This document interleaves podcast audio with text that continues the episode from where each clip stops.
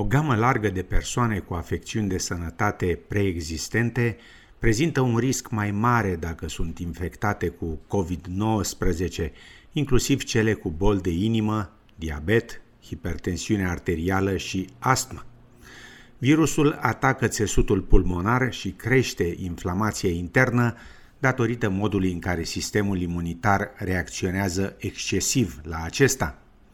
La nivel global, peste 70% dintre pacienții cu COVID-19 care au necesitat terapie intensivă aveau o problemă de sănătate preexistentă. Acest articol detaliază unele dintre cele mai delicate condiții de sănătate pentru COVID-19, fie pentru că implică un anumit nivel de slăbiciune a țesuturilor moi ale organelor și sau un sistem imunitar compromis.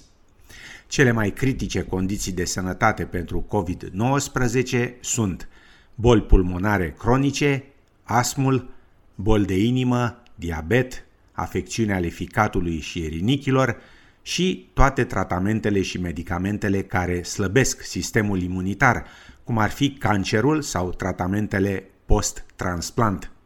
Asmul este o afecțiune respiratorie cauzată de hipersensibilitate și inflamație a căilor respiratorii, cu simptome precum tuse, respirație șuierătoare, presiune în piept și lipsă de oxigen. În prezent se estimează că afectează aproximativ 11% dintre persoanele din toată Australia. Australienii indigeni au mai multe șanse să raporteze asmul decât australienii non-indigeni. Un atac de asm poate fi declanșat de orice lucru care irită căile respiratorii. Persoanele care suferă de asm ar trebui să ia măsuri de precauție suplimentare, deoarece COVID-19 atacă și căile respiratorii. Cele mai răspândite afecțiuni pulmonare în Australia, în afară de astm, sunt asbestoză, bronșiectazie, fibroză chistică, enfizem, cancer pulmonar, reversat pleural sau pleurazie, silicoză respiratorie și tuberculoză. Bolile de inimă. Cercetările globale sugerează că persoanele cu boli cardiovasculare au un risc mai mare de a muri din cauza COVID-19 decât restul populației, nu pentru că sunt expuse riscului de a-l contracta, ci pentru că au un risc crescut de a-și agrava bolile. COVID-19 provoacă o inflamație acută a mușchiului cardiac, care duce la leziuni cardiace și precipită un atac de cord. Un stil de viață sănătos este vital. A face exerciții fizice, a mânca o dietă echilibrată, a rămâne hidratat și a dormi adecvat.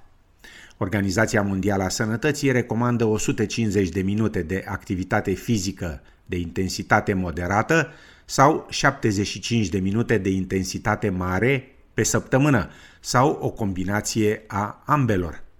Persoanele cu diabet se pot confrunta cu provocări suplimentare de sănătate. Organizația Diabetes Australia recomandă administrarea vaccinului antigripal, un plan pentru ziua liberă luată pe caz de boală și gestionarea nivelului glicemiei. Persoanele cu diabet au un risc mai mare de complicații severe din cauza gripei și sunt mai susceptibile să dezvolte boli respiratorii grave decât persoanele care nu suferă de diabet. Diabetul cauzează un răspuns imun afectat de infecția virală și de potențiala infecție bacteriană secundară în plămâni. Mulți pacienți cu diabet de tip 2 sunt obezi iar obezitatea e de asemenea un factor de risc pentru infecții severe. Persoanele care trăiesc cu hepatită B sau C sau orice altă afecțiune hepatică ar trebui să utilizeze aceleași măsuri de protecție recomandate pentru restul populației. Fiți vigilenți și urmați măsurile recomandate pentru a vă proteja împotriva COVID-19. Persoanelor cu boală hepatică semnificativă li se recomandă să se vaccineze împotriva gripei și a bolilor pneumococice. De asemenea, persoanele cu boală renală ar trebui să știe că, la fel ca și în cazul gripei, prezintă un risc mai mare la simptome și complicații severe datorate coronavirusului.